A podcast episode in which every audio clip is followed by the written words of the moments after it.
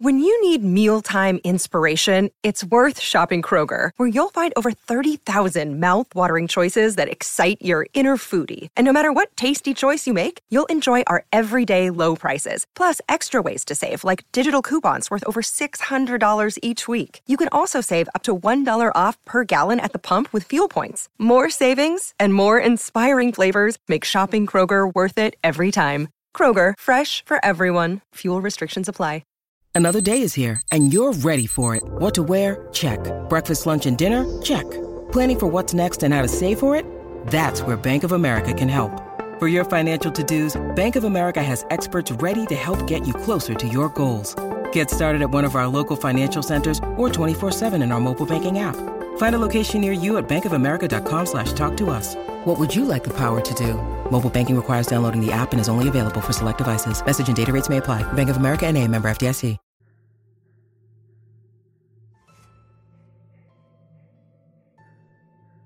The drive out took a few hours.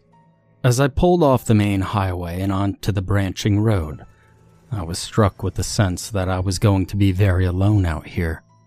I'm an avid hiker, but since many of the hiking trails I'd normally frequent had become almost crowded as of late, for this trip I'd settled on a trail I'd vaguely heard of, but knew next to nothing about. It'd lead up towards some seriously wild territory, with nothing around for hundreds of miles. And the land was technically part of one of the nearby national parks, but was only barely mentioned on the park's website. I suspected this was because it was much further out than the regularly visited trails, only accessible from a branching road that pretty much led to nowhere. My plan was to head into the wilderness and camp out overnight under the stars. I live in a desert state. No, I won't tell you which one. And I figured there'd be some stunning views of the constellations in the cloudless sky at night, especially since it was forecast to be a moonless night and I'd already walked the popular day trails in the area, so I was looking into something a bit farther afield. Plan was to camp out under the stars and head back in the morning. The deserted road suggested I was right in thinking that nobody came this far out. Should be a good chance to relax and get away from it all.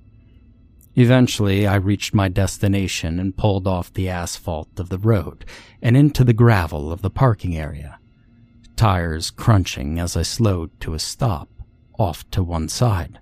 Parking lot would have been too generous of a title. It was really just an unsealed area next to the highway with a signpost announcing the entrance to a national park territory. The area was almost empty, only a single car parked. I got out, stretched, looking around and spotted the low sign that marked the trailhead, and as I did, I took a second glance at the other parked car. Now it looked like it'd been there for an age. All four tires were flat, although they didn't look to be punctured. Every surface was dusty. I looked back at my car, which was lightly coated from the drive in, but this was well and truly caked on. There were no broken windows, and it didn't look like it had been stolen and dumped. It didn't look damaged at all. Hmm, must have been here for a while. I thought to myself, wondering why no one from the park service had towed it away by now. I made a mental note to call them when I got home. I opened the door to my back seat and got out my pack, hat, and rifle. I thought hard about whether to bring the rifle. It was extra weight after all, and odds were I wouldn't need it. But the last time I'd been hiking overnight, I'd had a far too close encounter with a coyote that left me wishing I'd something more than rocks to protect myself with. I figured since it was only a small 22 caliber, it wouldn't be too heavy, and I'd packed it into the light soft case that fit alongside my pack. I reached into my pack for my sunscreen and slathered some on my arms and neck before turning off my phone. Called my sister before I left town to let her know my plans. I stowed away my keys and I shouldered my things, and I set off up the trailhead. Now I'd gone no more than a couple of hundred yards when I slowed to a stop, nose in the air.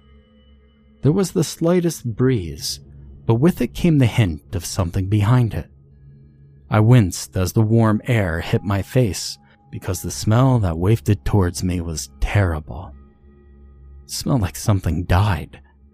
The breeze died down and the smell went with it. I started picking up the pace. I couldn't see any buzzards around, but if there was something dead nearby, I didn't want to be anywhere near it if the wind kicked up again. The hike in was uneventful. I won't bore you with all the details, but it was great terrain, a clear and easy trail through the desert shrubland.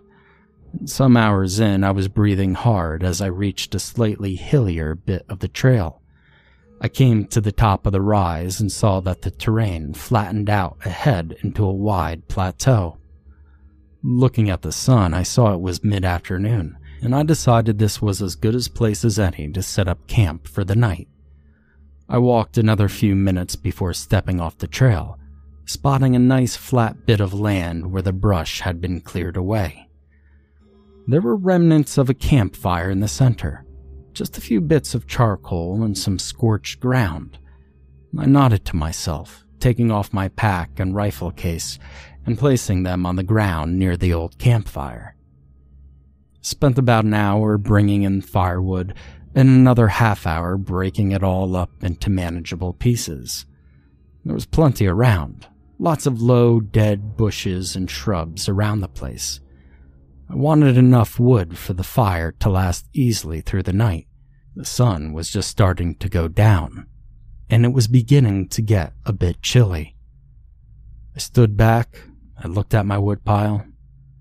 Hell, it was quite impressive. Probably way more than I'd actually need, but better be safe than sorry. The last rays of daylight were peeking over the horizon as I lit the fire, building it up until it was crackling away merrily. I ate a couple of power bars I'd packed as a cold dinner, swigged some water, and sat on the ground looking up at the stars coming out, just feeling very peaceful. But that feeling didn't last very long. I heard the wind pick up before I felt it. The whistling between the rocks and shrubs, seeming to whirl around, passing me and then doubling back before arriving. It brought a warmth with it that was odd for the desert that night. And that wasn't the only thing that it brought, though. I sniffed as the breeze kicked up the flames of my little campfire and screwed up my face. That stench I'd smelled earlier came with it, hot and rotten, like roadkill baking under the sun. I gagged and tried to hold my dinner down. The campfire flared up as the wind hit it, throwing sparks into the air. I watched as they floated into the sky, bright orange spots against the black, almost blending in with the stars. As they burned themselves out, the wind died down. The flames that had kicked up lessened as well. The stench had died back down as well. It was still there in the background, but not being blown in my face anymore. And once the light from the flare up had dimmed, everything seemed a lot darker. I looked around and shivered involuntarily, realizing just how dark it suddenly was. And I looked up at the sky and wished I hadn't chosen a moonless night for my hike. Looked back towards the fire, and then I stopped dead. Something was wrong. I blinked hard and looked up at the sky again. The stars. The stars were gone. One second they'd been there, and the next they just weren't anymore as if the wind had blown them out like they were candles. There was nothing overhead, just a sudden blackness all around, seeming to press in against a dome of light that my little campfire was throwing out. What the hell? I exclaimed, looking about me. The air hadn't changed temperature. It was still cool, but not cold. But an icy sense of unease was settling over me. I shivered again and tossed a couple of branches on the fire, then drew my jacket closed and zipped it up. Where before I'd been able to faintly see the outline of the scattered shrubs and boulders by the faint starlight, now I couldn't see a thing. There was no horizon anymore, and the suddenly black sky blended in completely with where I knew the mountains in the distance were, and I couldn't see anything in the darkness that was pressing in around me. I grabbed my pack and pulled out my phone, turning it on and quickly navigating to the flashlight app. The phone's flash lit up and cast a harsh light on the ground, and then flickered and died, the phone turning itself off again. I pressed the power button, but the screen stayed stubbornly black. Well, shit, I thought to myself, reaching back into my pack for my keys. I found the pen light on my keyring and turned that on, which also immediately flickered and turned off. I whacked it a couple of times to no avail before giving up in disgust and stowing my keys and phone back into my pack. I looked around me shivering with unease again. It was very dark. I couldn't see more than 20 feet on either side of the fire. It was almost as if the light was being forced back in on itself. I couldn't hear anything other than the crackle of the campfire. The whistling of the wind had stopped. And that god awful smell was still in the background, though. Like there was something dead nearby, and. What the hell was that? I heard a noise, like someone clearing their throat. A thick, wet. my stomach dropped, my breath catching in my throat for a second. I wasn't alone out here. Looking in the direction the noise had come from, I saw a small flash in the darkness, and then another. A tingle ran up the back of my neck as I realized there was something out there, sitting just outside the reach of the light from the campfire watching me. Now, my sister has a little dog, and I remember staying with her once and it looking at me from a dark room down the hall while I was in the brightly lit lounge. I couldn't see it, but I knew it was there from the way the light bounced off its eyes. Dim yellowy pinpricks in the darkness, about a foot off the ground. What I saw was like that only instead of the eyes and the dark being knee height like my sister's dog, these were a good six feet off the ground. Too tall to be a coyote or even a mountain lion, I thought to myself almost absently, trying to control the fear that was bubbling up inside me. Yeah, don't you get out of here, I yelled, standing and waving my arms in the air. But it didn't leave. Instead, the eyes came down a couple of feet, like the thing had lowered its head. I slowly moved to put the campfire between me and it, and it moved to turn. I kept moving around the fire, and it kept moving too. I stopped and stared at it, and it stopped and stared right back. Something else was strange too. My feet had crunched the gravel as I turned to face it as it circled but it made no sound at all as it moved. The darkness hid all but the barest outline, and even that was fuzzy at best. Apart from what I assumed were eyes, all I could see was a slightly darker spot in the blackness. Crouching, I picked up a rock and I chucked it in the direction of the eye flashes. The rock sailed through the air and I lost sight of it in the darkness, but I swear my aim was dead on. It didn't hit anything, though. I just heard a crunch as the rock fell to the gravel and tumbled away. The flashes in the darkness bobbed up and down slightly. Whatever it was, it wasn't afraid of me, and it seemed to be moving closer. Slowly, very slowly, I reached for the rifle case, unzipping it and taking out my little 22. I pulled the bolt up and back and then forward and down again, chambering around. As I did, the thing moved again, the eyes coming back and slightly lower, as if it was coiling back on itself, like a cat ready to pounce. I moved my thumb to disengage the safety, pulling the stock slightly into my shoulder and aiming for where I guessed the thing's center mass would be a bit more than a foot below where the glint of the eyes were. Don't you make me use this. I yelled at it again. Just go away. and I heard a wet sound, like a growl from a dog crunching food in its mouth, and I squeezed the trigger. Crack! The sound from my little rifle seemed deafeningly loud, splitting the quiet of the night like lightning splits the sky. I lowered it slightly, peering over the barrel towards the thing. It hadn't moved at all after coiling back. It'd stay right there, ready to pounce. But there was no way I'd missed it, not at this range. I worked the bolt back again and I frantically thought to myself, get another round and re aim, squeeze the trigger, crack, work the bolt again, aim, squeeze the trigger, crack, and again, and again, and again. Click. The hammer came down on an empty chamber. My ammunition was spent. I'd only packed the single five round magazine and I had nothing to reload with. I hadn't counted on needing any more than that.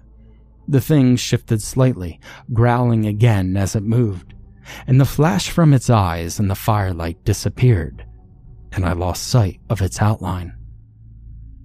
I lowered my rifle with shaking hands, switching my grip to clutch the still warm barrel like a club, ready to swing the stock into whatever that thing was. And then something solid hit me in the back, and I screamed as I spun around on the spot, swinging the rifle like a bat. It whooshed through the air, hitting nothing. I took a step back, breathing hard as I saw that familiar glint in the dark, just beyond the border of where the light from the fire showed. It'd gotten behind me in seconds, and I hadn't heard it move at all. But what had hit me? If it hadn't come into the light? I looked down, and laying at my feet was a single hiking boot. I glanced back up towards the thing. It still hadn't moved. It was just there, watching me. I looked back at the boot, which wasn't in the best shape. The fabric was torn and it was caked with reddish brown mud. Hang on, I thought, stooping to pick it up. I shifted it closer to the fire for a closer look. Blood. The boot was completely caked in dried blood. My head swam and a fire tore through my nerves, the back of my neck prickling madly and my skin turning to goose flesh. I found myself on one knee, breathing heavily as I mumbled. Oh shit. I looked back up towards the thing, which still hadn't moved. I stood and screamed at it. What do you want with me? But it didn't answer and I dropped the boot. I jumped as there was a small pop from one of the branches in the fire, but was suddenly struck by an idea. I moved closer to the fire and spotted a branch that had one end alight. I pulled it from the blaze and turned to face the thing. It growled again as I held up the branch, which rose to more of a snarl as I threw it towards it. The blazing stick lit up the night as it tumbled through the air towards the thing, and a horrified thrill ran up my spine as I caught a better glimpse of the outline of it, just for a second before it scuttled away from the light. It was huge, big as a bear, but without any of the mass, lean as opposed to bulky. It was dark, too. So dark that it seemed to flow and blend into the gloom behind it. It had four long legs attached to an almost stumpy torso, but it hadn't used all four when it moved. It used the front ones. Arms, perhaps? Anyway, it used it to push itself upright onto the back legs, and then danced madly away on those, while its whole body and arms jerked from side to side. And my god, it was so tall. Maybe eight feet in height, when moving on its back legs, and it never seemed to get fully upright. The things that glinted in the firelight did seem to be its eyes, and the split second glimpse of its face I caught was enough to make me take a step back in horror. It looked almost human. Human, but deathly wrong. Like if you took a person's face and stretched it forward so it was long like a horse's head. The mouth, though, it wasn't small like a horse's. It stretched all the way back to where the face met the rest of the skull. The mouth was stuffed full of far too many rotting looking teeth, stained red in places, and I think my legs gave away then. I found myself sitting on the ground, hugging my knees and rocking back and forth. What in the hell was that thing? And what did it want with me? And the blood-stained boot didn't exactly fill me with the hope that it was friendly. I used the shaking hand to grab some more sticks out of my woodpile and to feed the campfire. Whatever that thing was, it hadn't come into the light, and it moved away when the fire came near it. I gave a silent thanks to whatever urge had made me drag in as much wood as I had.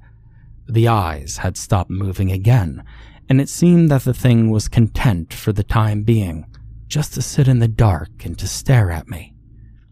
And I stared right back, trying to think of what the hell I was going to do. And we stayed like that for a while, looking at each other. Now, somewhere not too far ahead, a coyote howled. The eyes turned and bobbed up and down slightly in the direction of the howl. Was it sniffing the air, I wondered? It turned back to face me, and it grunted.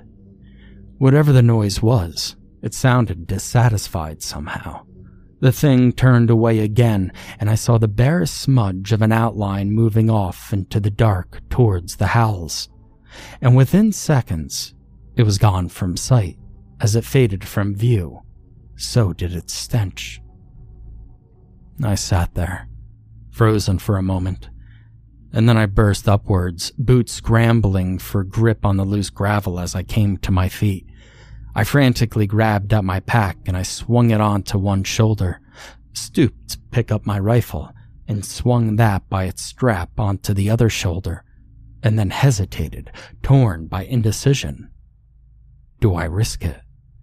I clenched my jaw and tried to swallow down the rising sense of fear. I picked up one foot and took a single step away from the fire, wincing as the gravel crunched underfoot, which seemed deafeningly loud in the silence that was broken only otherwise by the fire.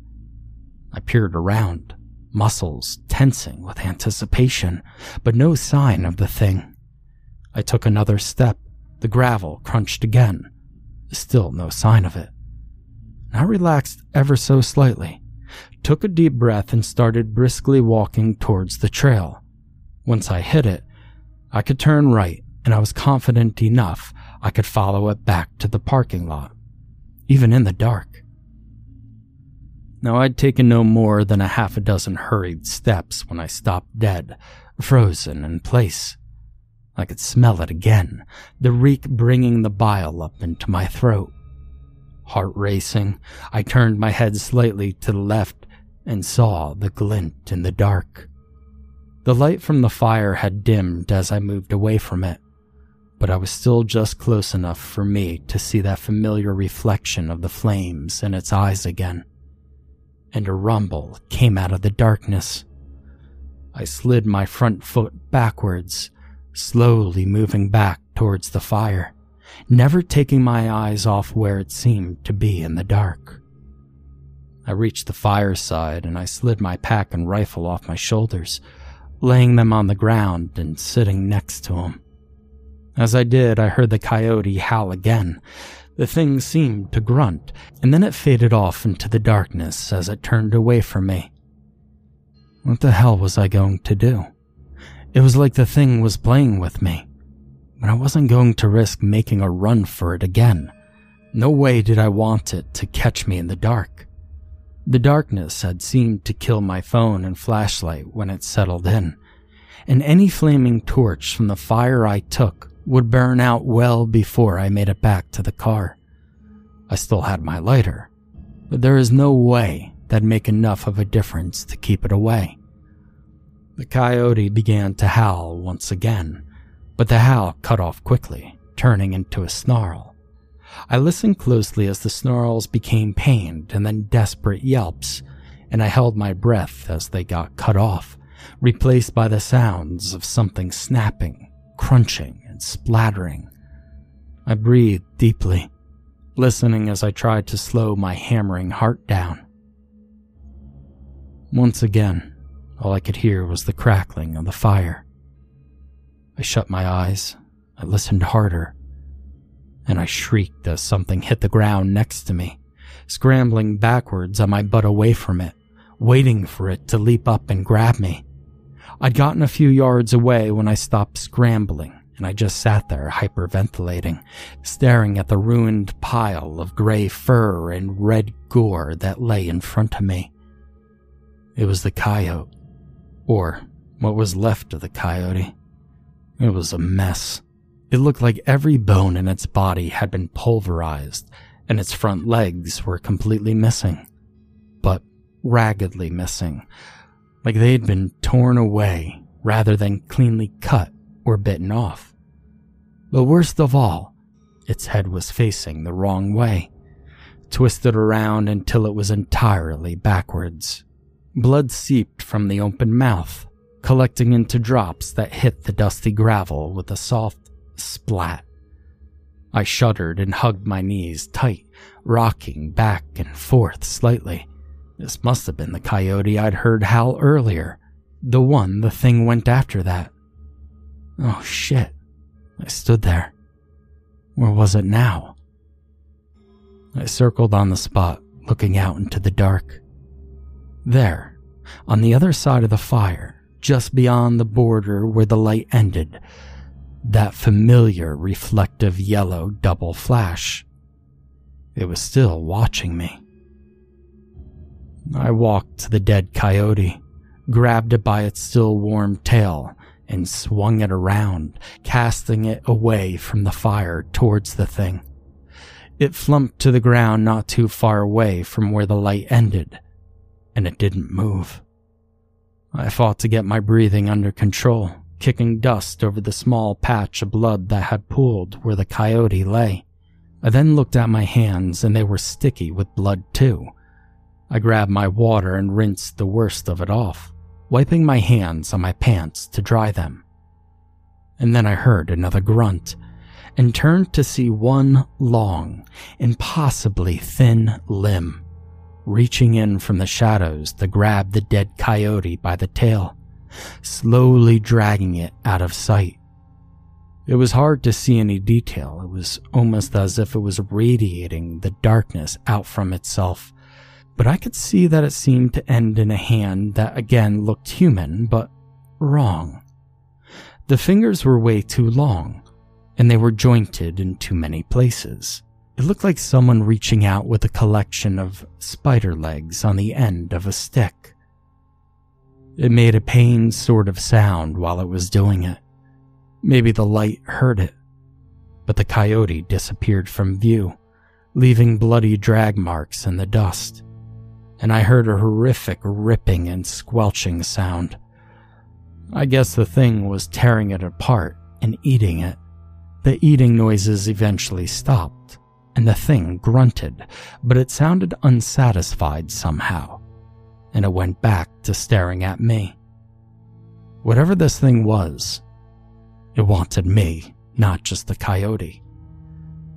I picked up some more branches and built up the fire, then sat down and stared at the reflective eyes in the dark. Now, I don't know how long I sat like that for, but it must have been hours. I built up the fire a couple more times and went back to staring at the thing. It would grunt or howl every now and again, but then it would just shut up for the time being. It seemed satisfied just to sit and stare. And eventually I found my blinks getting longer. Each time it was harder to open my eyes again. I was so tired. The adrenaline spike had long since worn off and I felt wiped out. Just a second. I'll just Close my eyes for a second, I thought to myself as my head began to nod forward. I jerked bolt upright and wide awake as I heard a wet, throaty from behind me. I'd fallen asleep. The fire had burned down low and was mostly just embers, only emitting a faint glow just enough for me to see that the thing had crept much closer as the light had diminished. I must have dozed off for an hour or more.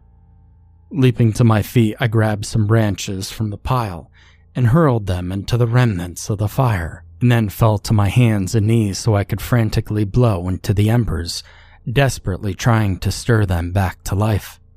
The light flared up as they caught a light, and I saw it sitting there, way too close, squatted on its haunches like a dog sitting. Long black legs were folded up to what I assumed were its knees, that were also up to the shape of its head and arms extended down to the ground in front of it, holding its torso upright. The light glinted from its eyes as it shifted its head to stare at me again, and it hissed as it pushed itself backwards, retreating from the light. As I lost sight of it in the darkness, I heard that wet sound again, like a long tongue smacking against lips. I shuddered, I'd gotten a better look at its eyes in the light this time, and they were filled with hunger. But there was an intelligence there.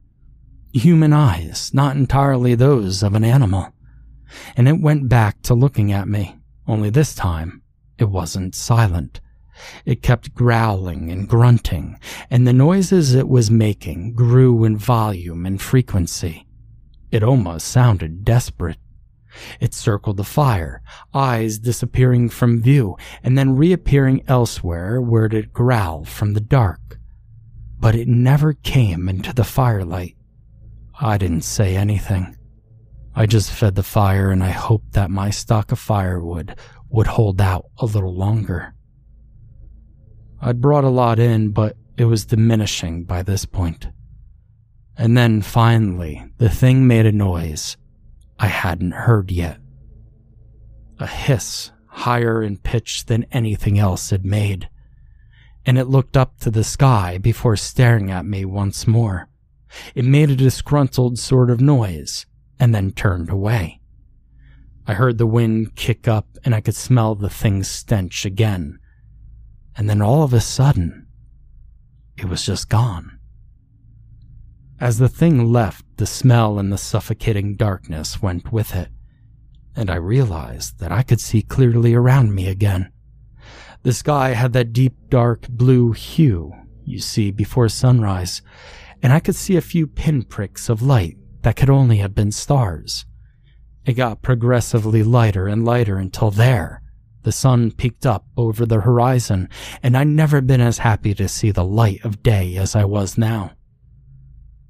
I waited another hour and a half until the sun was well in the sky and things were starting to heat up before I dared to make a move. I picked up my things and I got the hell out of there, shuddering as I passed the remnants of the coyote. Just a bloody patch of gray fur and shattered bones. then I jogged the whole time, never pausing, never stopping, and never looking behind me. Every time I slowed, I'd hear the wind whistle again, and I'd catch a whiff of something foul. So I'd pick up the pace again. Hours later, I was just about ready to drop when there, the start of the trail. I could see down to the car park, and without stopping my jog, I reached back and pulled my backpack off, holding it in one hand and awkwardly cradling the gun case in my other arm as I scrambled in my pack for the car keys. I almost tripped as the hard trail gave way to the gravel of the car park, but managed to keep my footing as I scrambled towards the car. Now I fumbled with those keys for what seemed like an age before throwing open the door, tossing my things across, and slinging myself into the driver's seat both hands gripping the wheel with a white knuckle grip. I looked at myself in the rearview mirror and was taken aback at the haggard, wild eyed figure that stared back at me.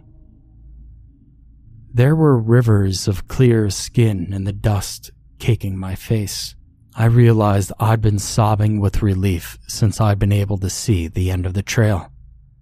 I looked back out at where the trail started and saw the dust from the path swirl as the wind picked up once more. I hurriedly rammed the keys into the ignition. I gunned the engine, throwing the car into gear. pulling around quickly and peeling out onto the road. As I sped back towards the city, it wasn't until I hit the main highway before my heart stopped pounding and my breathing slowed to normal levels. Few hours later, it was a lot less time than it took to drive out there. I wasn't doing the speed limit. I was home, with my doors locked and the sunlight streaming in through the windows. My phone turned on after I'd plugged it in. So, I messaged my sisters so she wouldn't call search and rescue. And a day or so later, I called the Park Service and told them I'd been stalked by some mountain lions on the trail. And they removed the area from the information section of their website. Nobody really went there anyway, they said.